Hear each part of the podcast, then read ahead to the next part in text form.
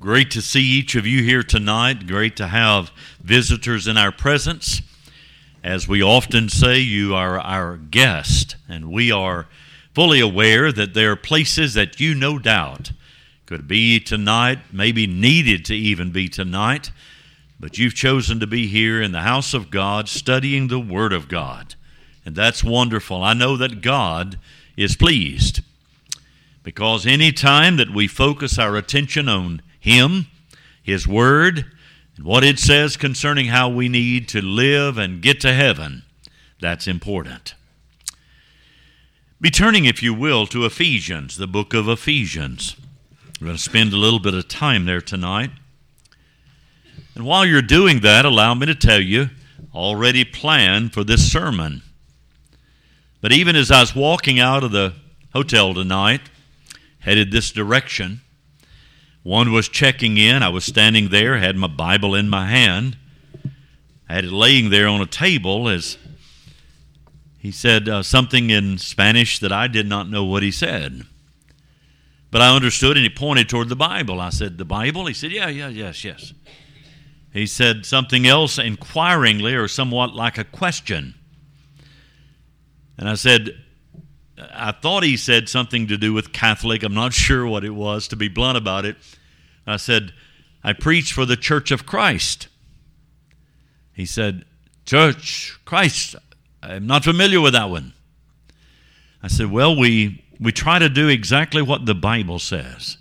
And we continued our conversation. The church that we read about in the Bible, the church that Jesus built with his own blood, purchased with his own blood. Oh, okay, okay, he said. I'm not sure what all he understood. I'm not sure what I understood anything that he said, but it reminded me, if nothing else, in a world religiously that is filled with confusion, in a world where there are so many choices, would to God that we had the privilege of being able to talk to the world and tell them this, the holy Word of God, tells us about the plan of God to save man by way of the church, the church of Christ. The church that we read about in the Bible. I had an opportunity some years ago there in Pulaski, Tennessee, um, one that I've never had before on a Monday morning, I had a phone call, and it was he identified himself. He was with the Baptist church there, one of the two major ones. He said, Would you mind coming and preaching to us one Sunday night soon? I mean, I literally wanted to just kind of say, Well, no, wait a minute, I'm not hearing this right. But he said, we lo- we want to learn in our student union what the various religions teach.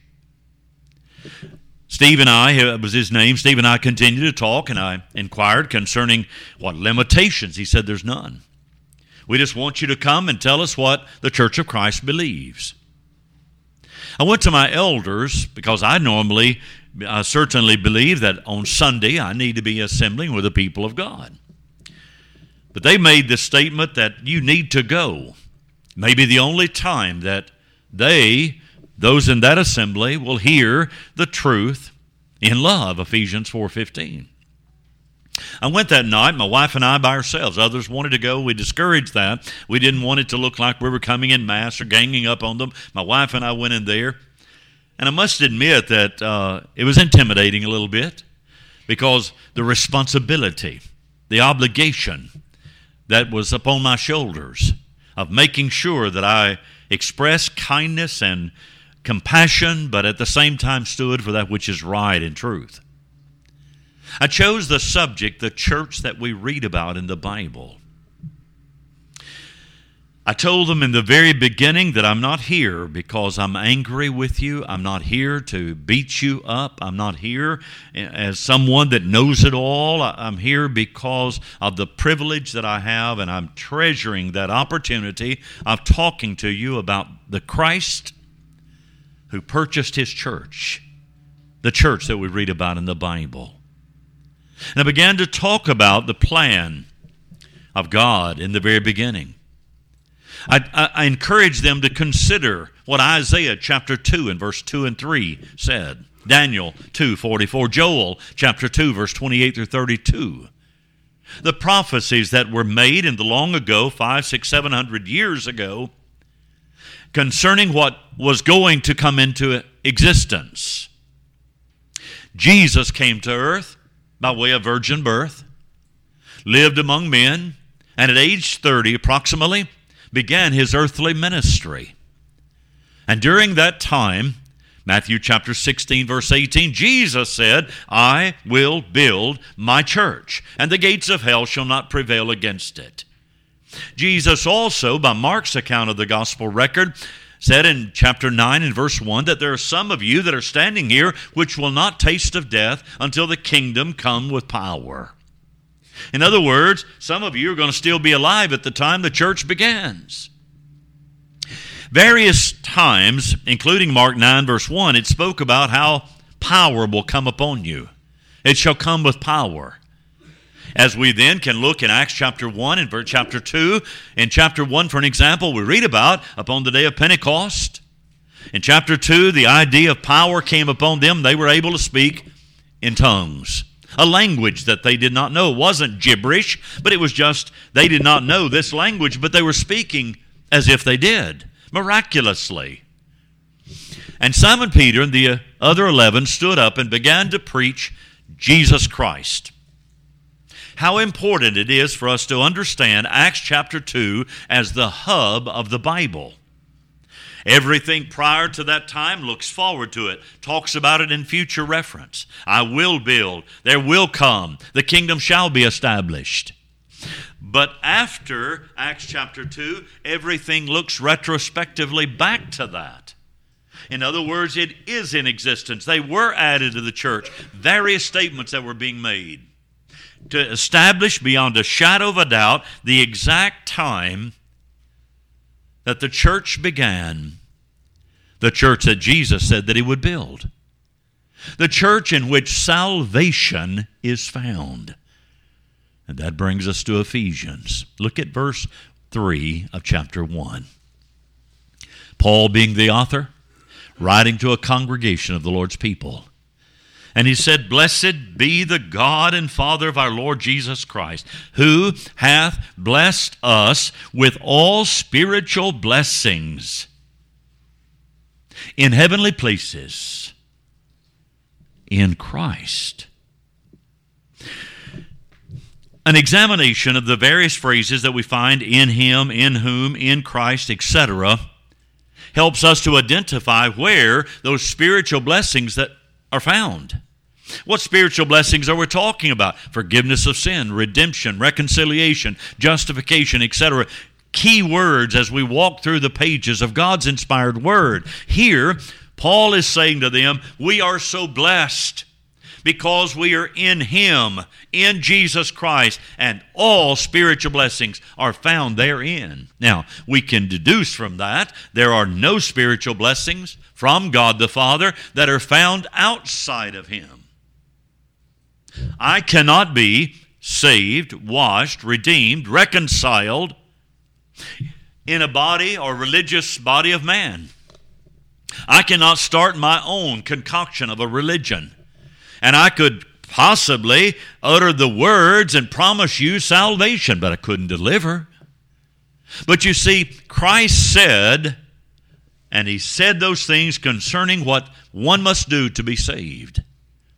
John 8 24, believe on me, or else you'll die in your sins. Luke 13 3, I tell you, nay, but except you repent, you shall perish. Matthew 10 32, confess me before men, or, or I will deny you before God. Mark 16 16, he that believeth, and is all these are the words of Christ. As he spoke about and had opportunity even prior to the establishment of the church, while Jesus was still on earth, he spoke about that which we must do in order to be added to that church. Back to Acts 2 for a moment in our minds. Simon Peter and the eleven stood up and they began to preach Jesus Christ, the gospel, the good news, to an audience that very likely some of them had been in Jerusalem 50 days prior. When Jesus appeared before Pilate, and Pilate saying, I find no fault with this man. Why have you brought him to me, as it were? And they cried out when he asked, What do you want me to do with him? Crucify him. Very likely, some of the same ones that were there on the day of Pentecost were there, maybe crying out for his death, his crucifixion. Pilate would say more than once, I find no fault. He took and washed his hands. Take him and do with him what you want. According to John 19 and verse 1, they took him and they scourged him. scourging is called the intermediate death. Many did not survive the scourging. They would take a man and pull him kind of over and strap his hands in a way to where his backs, his buttocks, and his legs were exposed, and they would beat him with a flagellum, as it was called. Multiple strips of leather rock, glass, whatever it may be that was jagged that would inflict harm and hurt were tied on the end of those little pieces of strap. And the Roman soldier had learned how to stand, I'm told, according to historians, how that he could stand with his feet up, apart, and he would be able to come down with that whip and jerk it at the right time, as that would jaggedly tear into the flesh of Jesus. There was no limit to the number of stripes at their judgment. And finally, he stopped. They unbound him. You can only imagine the deteriorated condition physically of the Savior.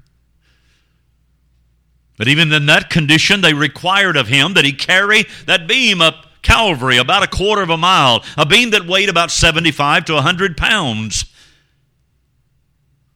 And he fell under the weight, partially up the hill. They summoned someone out of the audience to help him. And up on Calvary, the soldiers had learned how to do that. They laid him down on that crossbeam and they took their knee most of the time, they just said, and they would place the knee here where the hand could not be moved. And they took that stake, that nail, and they drove it into his hand.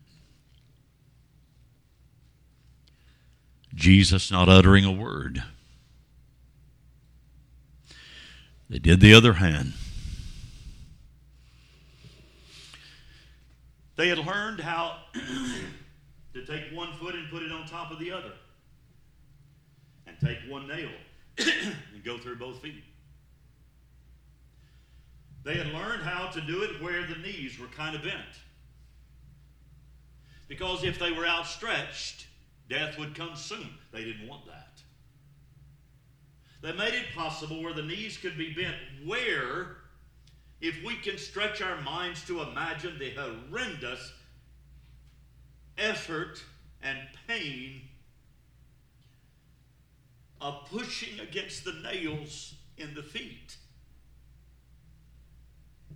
in order to get some air in the lungs and then to slump back down.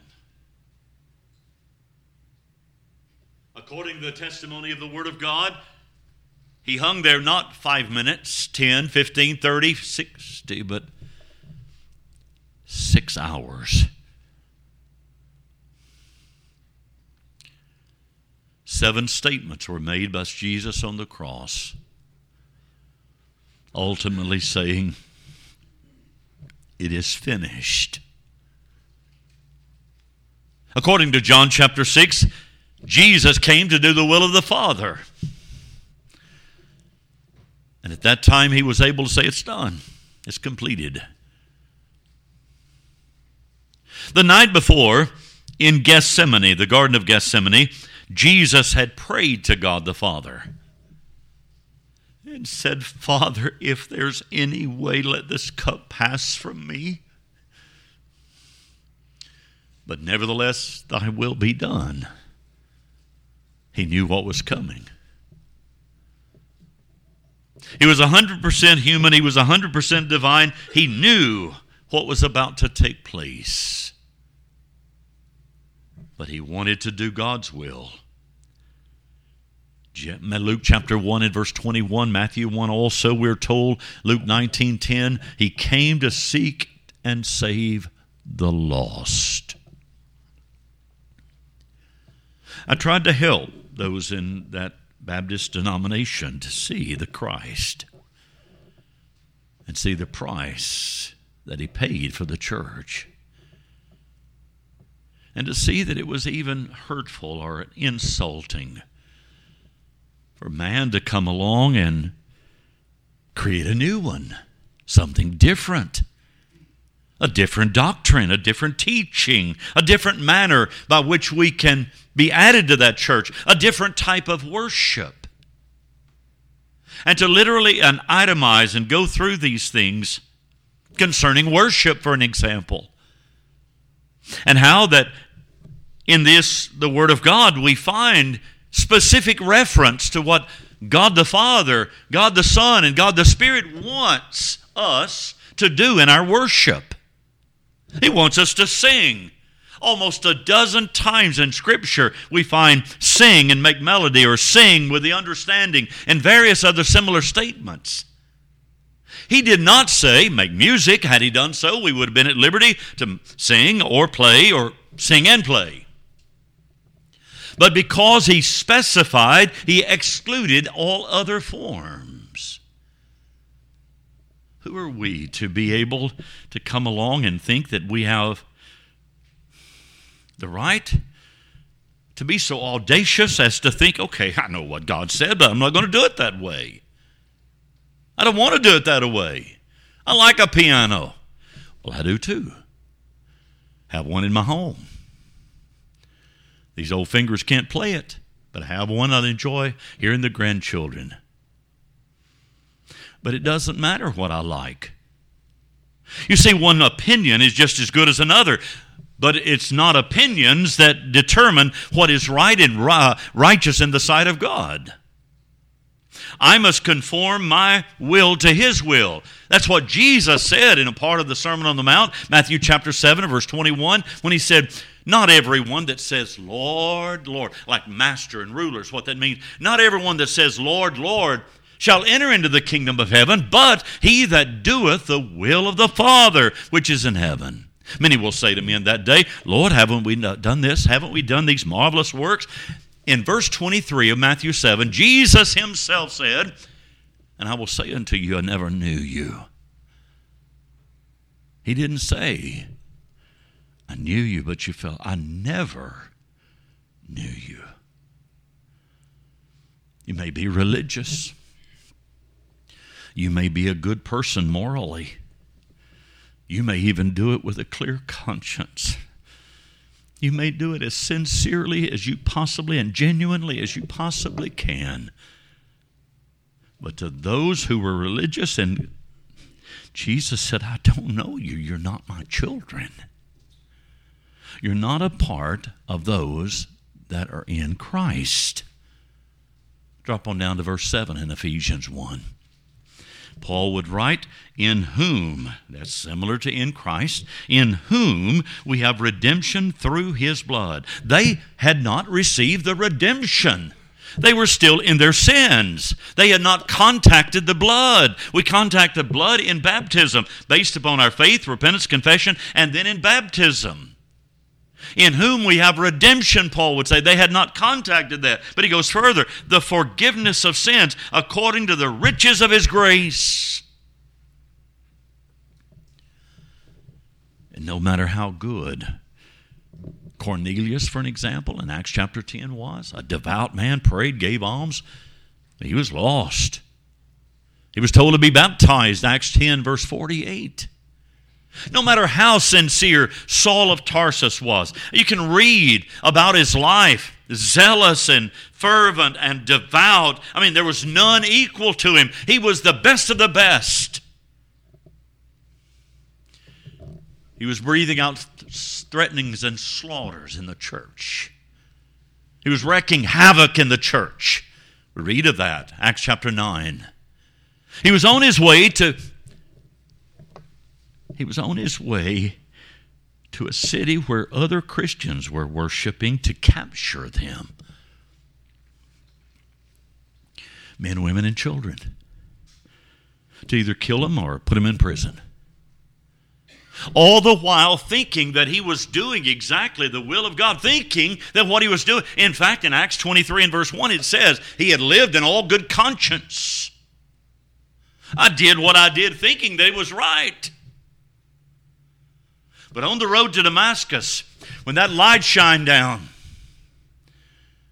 and Saul said, Lord, what will you have me to do? I tried to point out that night. Paul believed in Christ at that point. He called him Lord. But I asked them, Did you notice that didn't save him? Faith alone doesn't save.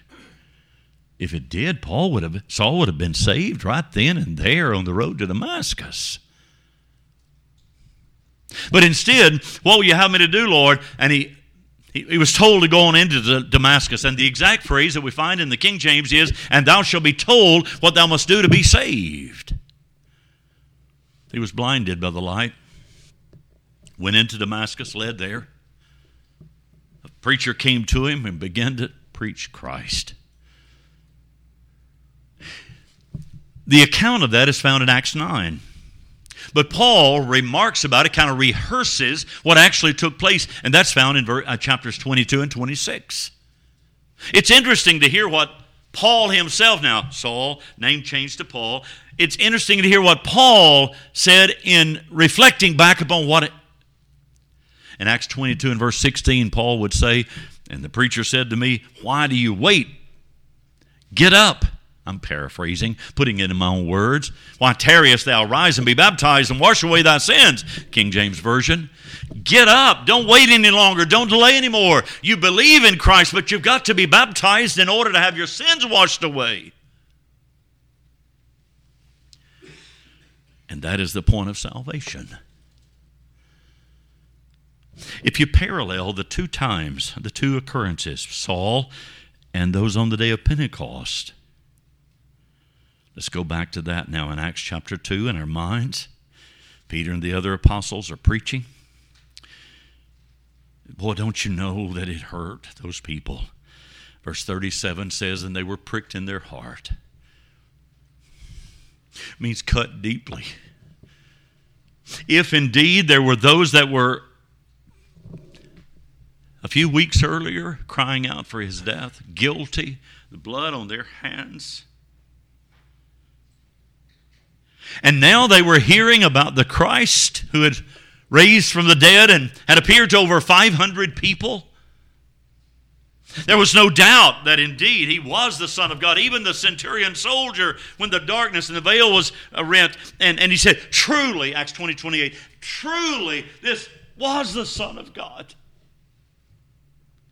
And now at the hearing of the preaching, and they are literally pricked in their heart and they cry out, What shall we do?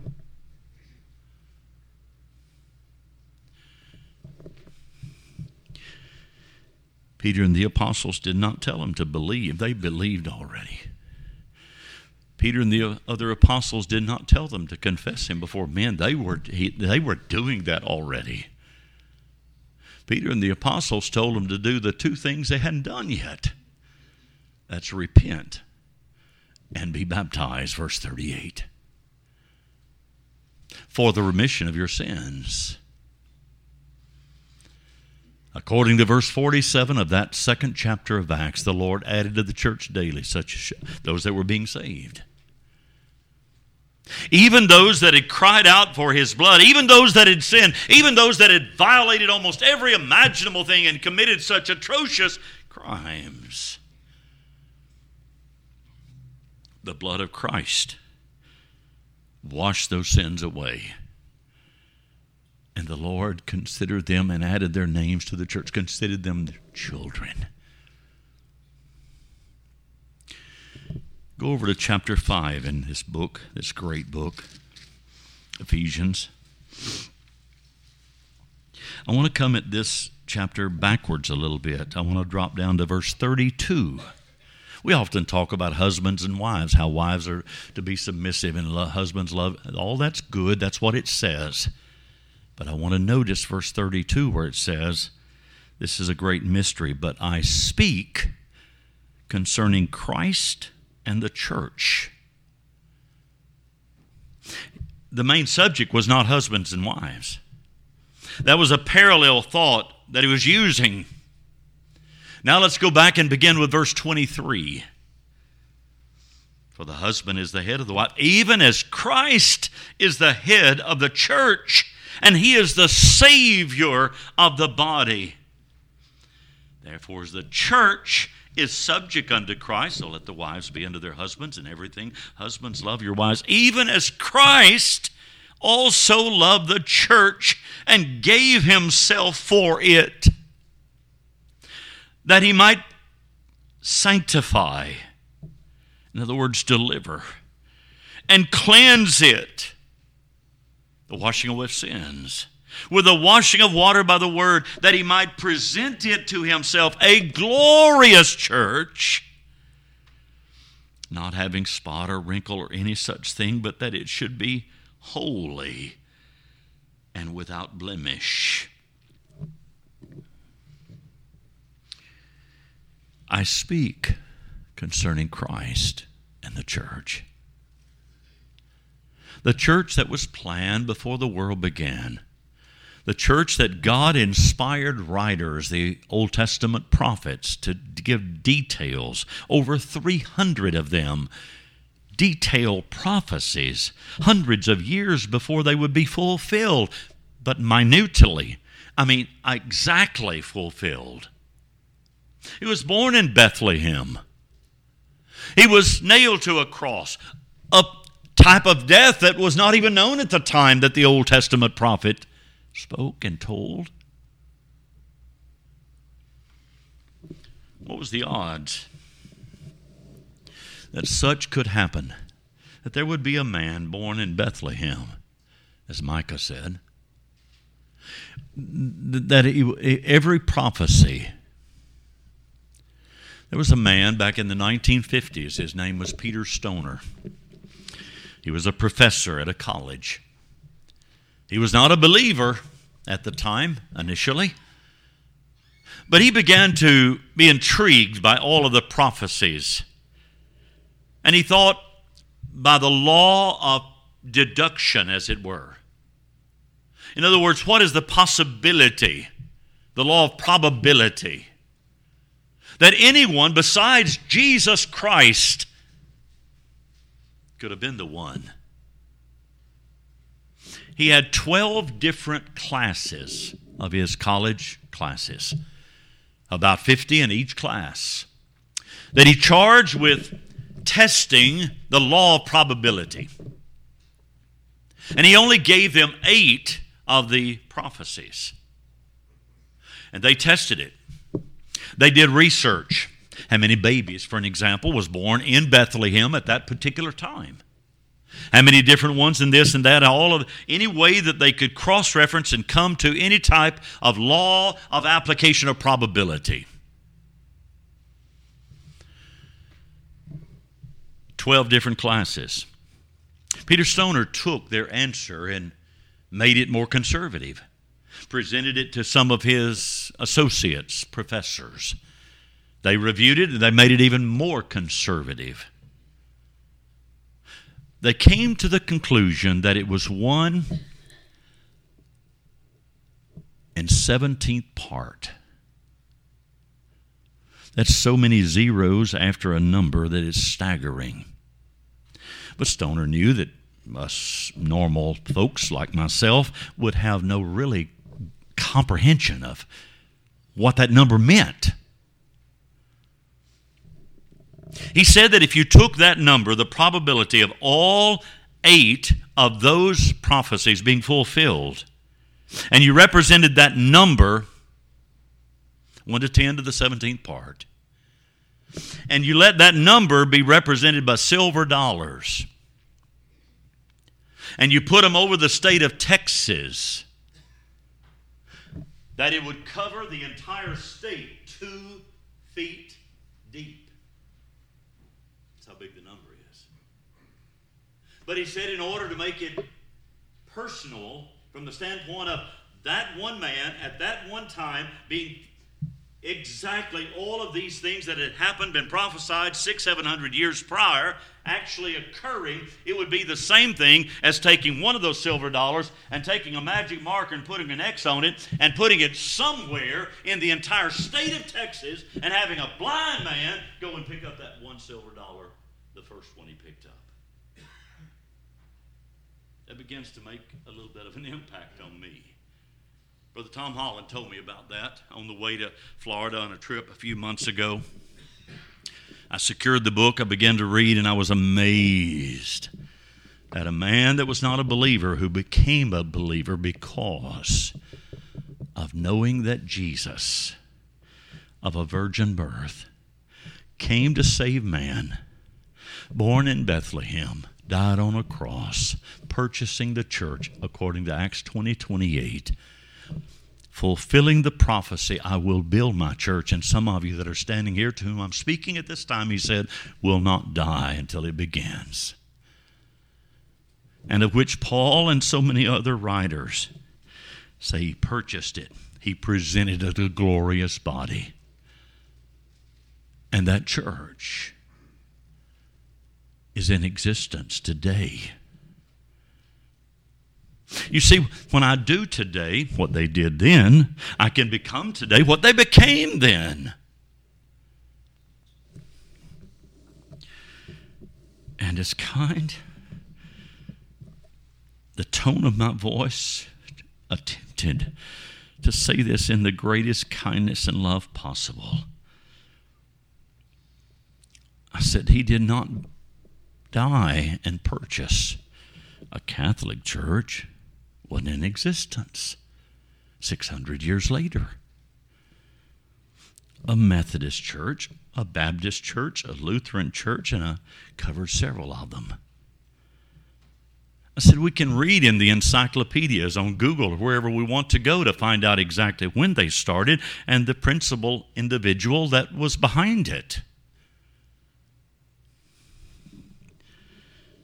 Can't read about it here. In fact, right the opposite.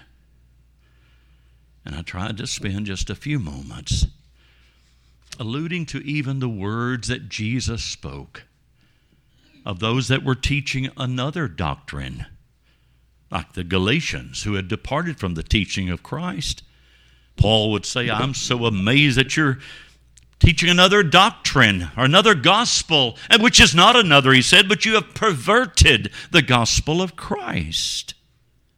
Even the words of Christ in Matthew 15, 7 and following, how that there were those, even at that time, who were in vain, worthless, empty, of no value. In vain you were worship me, teaching for doctrines the commandments of men, not of God. And Revelation tells us we're not to add to or take away from the Word of God. We're to speak sound words, Titus was told by Paul. We're to preach the word. Paul would tell Timothy in 2 Timothy 4. We've got to do things in Bible ways, not deviating from that, having biblical authority for what we do in order to please God and to have our names written in the Lamb's Book of Life.